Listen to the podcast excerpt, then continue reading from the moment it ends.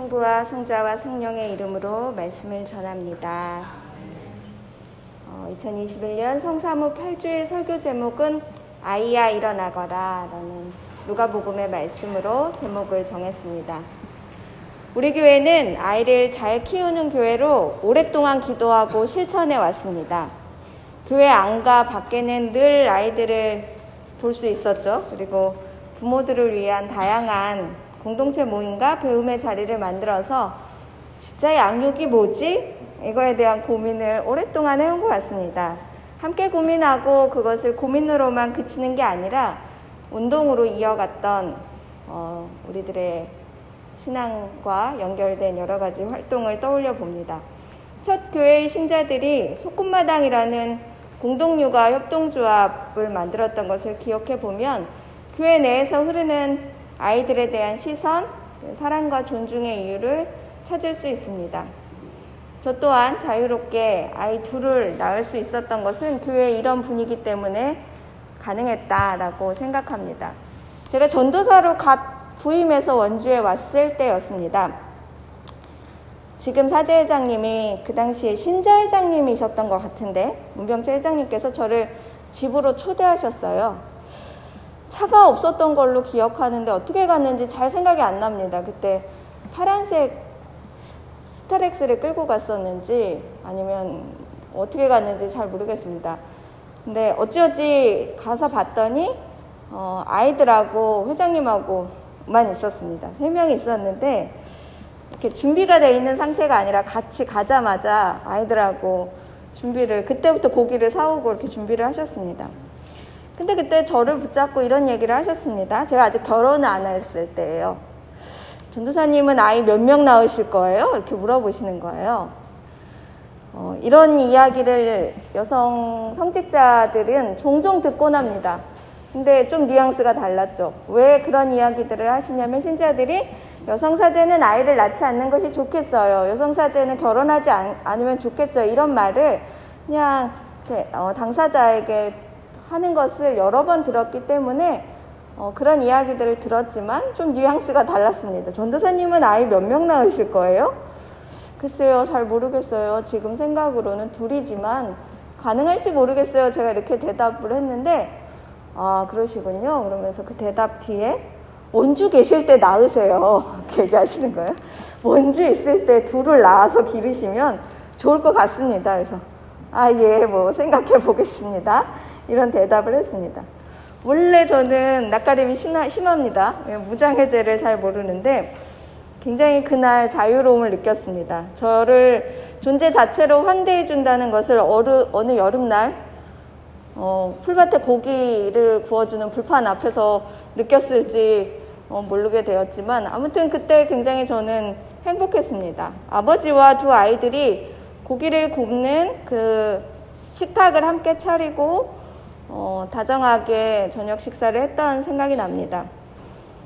그 당시 신자회장만 그런 생각을 가지셨던 건 아닌 것 같습니다. 제게 살집을 내어주셨던 라헬 회장님께서도 또 교회 구성원들 모두도 제 결혼과 제 육아를 너무나도 자연스럽게 당연하게 받아들였습니다. 뭐 결혼하실 만 하면 결혼해야지. 뭐 아기를 낳아서 키울 수 있다면 그래 해야지.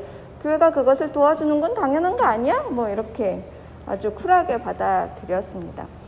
그래서였는지는 모르지만 제가 터울 많은 두 딸을 지금 키우고 있고 그 딸을 키우면서 저의 영성 생활을 어, 풍성하게 좀 다르게 어, 이어갔다라고 저는 자부하고 있습니다. 혜민이를 가졌을 때 아이를 뱃속에서 가지고 낳고 기르는 것 때문에 저는 임신 40주간 기도문을 작성할 수 있었습니다. 그러니까 제가 뱃속에 아이를 품어봤기 때문에 어떤 마음으로 아이를 기다려야 하는가를 너무 잘 느낄 수 있었기 때문에 기도문은 만들어졌습니다. 둘째 아이를 가지면서 굉장히 그 해에 한 해 동안 축복 기도를 많이 했던 생각이 납니다. 뭐 차도 많이 축복하고 새로운 공간도 축복하고 많은 축복을 했던 것을 기억합니다. 어, 저는 아이를 키우는 것은 성경책을 100번 통독하는 거랑 똑같다 이렇게 생각을 합니다. 왜 제가 이런 얘기를 하는지 키워보신 분들은 다 응, 그렇지 이렇게 생각하실 겁니다. 왜냐하면 하느님의 뜻을 이해할 수 있기 때문에 그렇죠. 하느님이 얼마나 나를 사랑하시는지, 얼마나 많은 좌절 속에서도 나를 기다려 주셨는지 잊지 않기 때문에 들어갑니다. 피정에 들어가면 꼭 읽게 되는 복음 말씀이 있습니다. 아이를 키우면서 느끼는 좌절과 기다림, 그리고 어, 두 아들에 대한 아버지의 태도에 관한 이야기입니다.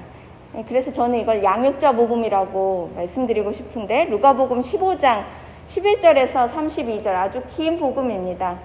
어, 혹자는 잃어버린 아들의 비유 또는 탕자의 비유 이렇게 기억하고 있어요. 저는 양육자 복음이라고 읽고 싶습니다.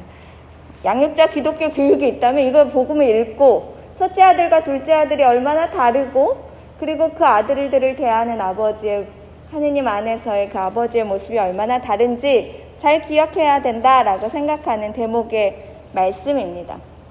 원주교회가 한 아이를 키우는 감동과 기쁨은 교인들, 개교인들의 가정의 자녀들에게만 머물지 않았습니다. 저는 이건 이웃 아이들에게도 확대되었다라고 믿습니다. 원주교회 구성원들은 너나 할 것 없이 아이들이 자랄 수 있는 안전한 놀이터, 배움터를 생각해 왔습니다. 원주교회 구성원들의 대다수를 차지하고 있는 교육자 직업군. 저는 너무, 이게 너무 재밌어요. 교육자가 너무 많고, 또는 교육기관에서 일하거나, 또는 돌봄을 매체로 하는 어떤 사회복지 기관이나 돌봄 노동자로 일하시는 분들이 참 많습니다. 그러니까 우리들은 각 학교나 사회복지 기관에서 아이들을 만날 기회가 참 많은 사람들입니다. 그 아이들을 돌보고 교육하는 일에서 기도를 밑바탕으로 삼아왔다. 이건 아주 놀라운 일들로 이어졌습니다. 함께 키우는 아이들, 양육 운동은 여러 가지 실험과 시도를 우리에게 해오도록 했습니다. 우리 사이에는 새순둥이들이 있습니다. 우리 우진이가 새순둥이죠. 새순 교육을 할 때 뱃속에 있었고 새순 교육 중에 나왔고 새순의 교육관으로 자라고 있는 아이입니다. 어, 또 우리가 같이 양육하고 있는 햇살누리 요셉의 집에 사랑스러운 아이들도 있습니다. 햇살누리 요셉의 집은 10년이 지났습니다. 이제 그때 우리가 공부하고 내내 지켜보던 아이들을 10년 동안 지켜본 거예요, 교회가. 좀 뭔가 감동 있지 않나요? 세순교육과 함께 태어난 아이들도 이제 4살이 되었습니다. 원주교회 내 사회적 부모를 자처하는 많은 신앙의 어른들은 아이들을 함께 키우고 있다. 저는 이렇게 생각합니다. 그러니까 내가 낳은 아이는 아니지만 키우고 있는 거죠. 어, 정기적으로 주일에 한 번 또는 어, 그 이상 아이들을 보고 그 곁에서 어떻게 저 아이가 자랄 것인가 함께 기도하고 지켜보는 것이 아이들을 키우는 거죠. 나눔의 집의 아동 청소년 사업도 그것의 일환이고 우리는 자유롭게 양육 교육을 진행해 보기도 하고 교회 안가 밖에 아이들을 바라보는 시각에 대해서 배웠습니다. 그것은 아이들을 다루는 기술도 아니었고 아이들을 성공시키기 위한 정보도 아니었습니다. 아이들을 기다려 주라는 것이었습니다. 하느님이 그 아이를 키우고 있으며 지금도 멈추지 않고 있으니 아이를 기다려 주라는 것, 그 눈빛과 그 기다림으로 긍정적인 관계를 맺는 것과 그렇지 않은 것은 아이의 삶에 너무나도 다른 영향을 끼친다. 라고 우리는 배워왔습니다. 기다리는 어른. 너무 멋지지 않나요? 기다리는 어른. 너무 멋집니다. 이런 영성은 굉장히 성경적이다라고 저는 말씀드리고 싶습니다. 성경 곳곳에는 아이를 비롯한 약자에게 베푸는 한없는 자비와 은총에 대해서 담겨 있습니다. 구체적으로 아이가 등장하는 장면에서도 마찬가지입니다. 근본적으로 율법과 십계명은 약자들에게 베푸는 정의에서 출발했다는 것을 우리는 잊지 말아야 합니다. 아이, 작은 사람에 대한 시선을 멈추지 않고 감동을 전하는 대목을 성경 곳곳에 구체적인 구절에서 찾을 수 있습니다. 그 중에 아주 유명한 대목은 다윗과 사무엘이죠. 다윗 하면은 어린아이의 돌, 돌팔 매질이잖아요. 그 큰 골리앗을 넘어뜨릴 수 있었던 건 다윗의 무엇 때문이었겠습니까? 저는 이렇게 생각합니다. 다윗이 실패해보지 않았다. 그러니까 뭔가 그 판단이 없는 거예요. 내가 되, 될까 안 될까에 대해 잣대가 없는 상태, 그러니까 누구도 생각하지 못한 그 가볍고 아주 총명한 자세가 골리앗을 이겼다. 그 용맹스러움. 자기를 믿는 거죠. 자기를 믿고 자기를 뒤에 있는 야훼를 믿고 전쟁터에 나가서 이겨버리는 거예요. 실패를 겪어보지 않은 그 첫사람 다윗에 따라서 우리는 기도를 이어갑니다. 아, 내가 어떤 마음을 가져야 내가 지금 다루고 있는 이 문제에서 이길 수 있을 것인가. 사무엘 보십시오. 스승 엘리가 어, 부르지 않았는데 한밤중에 찾아가서 소리 들리는 대로 그대로 고백합니다. 스승님 저를 부르셨나요? 기도란 들리는 대로 어, 물어봐야 한다. 솔직함이 그 바탕이다. 기도는 듣는 것이다. 라고 사무엘, 어린 사무엘은 알려줍니다. 모세의 누이였던 미리암 보십시오. 미리암은 동생을 살리는 마음으로 어, 그 왕골에 왕겨에 이렇게 바구니에 누워 있는 모세를 아기 모세를 쫓아갑니다. 그래서 그 공주가 아기를 잡았을 때 너무나도 지혜롭게 아무런 두려움 없이 물어봅니다. 아기에게 젖을 빨리게 할 히브리 여인 가운데 유모를 하나 데려다 드릴까요? 저는 이게 어린이니까 가능할 것 같아요. 만약에 거기 진짜 엄마나 요괴배시나 이런 사람이 옆에 있었으면 뭔가 막 떨리고 뭔가 곧 잡혀갈 것 같고 얼마나 부들부들 떨었겠어요. 근데 미리암은 그냥 가볍게 물어봅니다. 제가 유모 하나 찾아다 드릴까요? 그리고 엄마를 유모로. 그러니까 동생은 엄마의 젖을 먹고 자랄 수 있게 된 거죠. 예수님의 성전 정화 후에 성전뜰에서 장애를 입은 소경과 절름발이를 고쳐주시는 기적을 막 베풀자 아이들이 예수님한테 전염돼서 막 행복해서 막 외칩니다. 그 성전뜰에서 호산나 다윗의 자손 막 시끄럽게 그래요. 이걸 보니까 대사제들과 율법학자들이 금방 화가 나요. 애들을 보니까 화가 치솟는다고 얘기해요. 뭔가 질서가 없고 통제하지 않은 분위기 때문에 화가 나는 거죠. 아, 진짜 아이들은 본대로 들은 대로 배웁니다. 두려움이 없습니다. 아이들의 환영에 감동받은 예루살렘에 입성한 예수, 예수님은 저 유명한 동화에서도 찾아볼 수 있습니다. 임금님이 벌거벗었는데 아무도 말 못했는데 동화 속에 그 한 아이가 임금님 벌거벗었는데요? 뭐 하나도 안 멋진데요? 무슨 소리야? 라고 얘기해서 어른들 모두를 부끄럽게 합니다. 예수님의 수많은 기적 속에 어, 아이들이 등장합니다. 예수님은 아이들을 사랑하고 아이를 하느님의 복음이 실천되는 통로로 삼으셨습니다. 주님께서는 어린이들과 젖먹이들의 입으로 주를 찬양하게 하시리라 하신 말씀을 읽어본 일이 없느냐라고 말씀하실 정도로 상상할 수 없을 정도로 예수님은 아이들 곁에서 아이들을 통해서 복음을 가르치고 전했습니다. 예수님이 동시에 가장 많은 사람들에게 사랑을 베풀었던 오늘 대목의 배경, 5천명. 그 5천명 넘는 거죠. 남자만 셌으니까. 5천명 이상 되는 이 기적은 누구에게서 시작되냐? 아이에게서 시작됩니다. 예수님이 이제 설교를 하신 거예요. 뭔가 들판에 나와 있는 많은 사람들 앞에서 예수님 가르치셨잖아요. 전 뜨거웠을 거라고 생각합니다. 그때 어른들, 거기 있는 어른들, 아이들, 뭐 남자든 여자든 굉장히 예수님 말씀에 뜨겁고 부응했을 것이라 저는 믿습니다. 그때 어, 예수님이 그들에게 기적을 베풀 준비를 하십니다. 왜 나이가 예수님 말씀에 너무 감동받아서 어, 그러니까 어, 예수님 저렇게 말하네? 그러면은 내가 있는 거 내놔야지. 그냥 저절로 하는 거죠. 웬 아이 한 명의 손에 들려있는 보리빵 다섯 개와 작은 물고기 두 마리가 어, 예수님 앞에 바쳐집니다. 그 아이는 이름이 남겨져 있지 않아요. 그치만 5천 명을 먹인 기적은 그 아이에게서 시작됐어요. 예수님에게 가진 것을 자기가 가진 것을 다 봉헌합니다. 설교 말씀을 듣고 그대로 실천하죠. 예수님께서 이 사람들 다 먹일 빵 어디서 좀 구해볼까? 라고 물었는데 아무도 대답을 못했어요. 머릿속에 다른 생각. 예수님 말씀 말씀대로 하고 내가 생각하고 있는 내가 아는 바대로 머리를 생각하고 있는데 아이는 그냥 어, 저한테 이거 있어요. 라고 얘기를 합니다.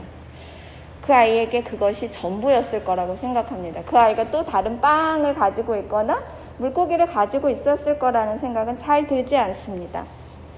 이게 바로 출애굽의 광야에서 내린 만나를 먹는 사람들이죠. 오늘만 사는 사람들. 오늘만 사는 사람들, 아이들. 우리가 아이들한테 많이 하는 잔소리잖아요. 근데 좀 생각을 좀 해라. 내일을 생각을 해. 준비물 좀 준비하고, 시험을 좀 준비하고. 근데 아이들은 적응을 모릅니다. 내일을 살지 않죠. 오늘만 삽니다. 온 세상을 구원하는 빛은 그래서 아이들에게 나옵니다. 성장을 멈추지 않고 날마다 날마다 자라기 때문에 그렇습니다. 날마다 배우죠. 모든 것이 처음인 그때의 순수함은 기도에서 가장 중요한 첫 자리임을 우리는 잊지 말아야 합니다. 이름을 남기지 않은 아이의 봉헌을 예수님은 기쁘게 받아들고 사람들을 모두 앉히십니다. 사람들을 모두 앉혀라. 아, 그거 가지고 안 돼. 이렇게 얘기하시지 않죠. 앉히십니다. 그렇게 5천 명을 먹인 기적이 작은 사람에게서 시작됐음을 알려주십니다. 사람들은 아이의 손에서 온 봉헌 때문에 저절로 고개를 숙였을 것입니다.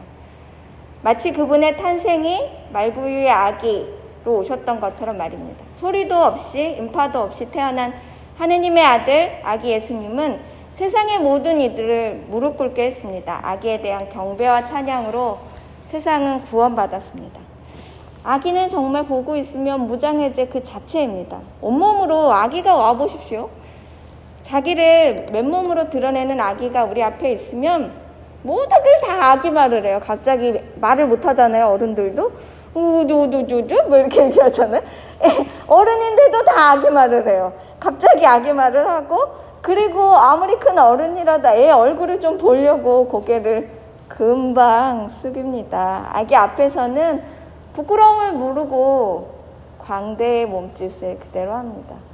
그래서 어, 보통 가부장제 안에 살고 있는 가부장 역할을 하고 있는 아버지가 갑자기 손주를 맞이할 때 그 자기를 다 버리고 그, 그 권위를 다 부리고 숙여가지고 그 아, 손주와 노는 모습을 보면 감동이 샘솟는 거죠. 아기가 손을 내밀면 가던 길을 멈추고 아기를 잡기 마련입니다. 누구나 다 그렇습니다. 그래서 아이들은 우리의 구원입니다. 성경 속에서처럼 말입니다. 어리석은 이들은 아이의 소리에 귀 기울이지 않습니다. 아이에게 감동하지 않죠. 사도 바울로 오늘 에페소서를 통해서 기도하는 대목을 보십시오. 인간의 모든 지식을 초월한 그리스도의 사랑을 알 수 있게 되기를 바랍니다. 이렇게 해서 여러분이 완성되고 하느님의 계획이 완전히 이루어지기를 빕니다. 하느님께서는 우리 안에서 힘차게 활동하시면서 우리가 바라거나 생각하는 것보다 훨씬 더 풍성하게 베풀어 주실 분이기 때문입니다. 우리는 우리가 아는 것보다 훨씬 더 풍성한 축복을 누릴 수 있습니다. 아는 바가 없는 상태. 첫사람인 아기의 아이의 봉헌으로 이룬 5천 명의 기적 그리고 그 뒤에 이어지는 무리를 걷는 기적 모두 판단 없는 마음에서 시작됐음을 잊지 마시기 바랍니다. 아는 바 없는 상태, 하느님의 계획만이 온전히 나를 지배한 상태, 두려움을 멈추고 날마다 배우기를, 기도하기를 멈추지 않는다면, 내가 아이에게서 배울 수 있다면, 아이와 같아진다면 우리는 모두 안전지대에 살게 될 것입니다. 세상이 보다 많은 어, 것을 아이들에게 배우기를 진심으로 기도합니다.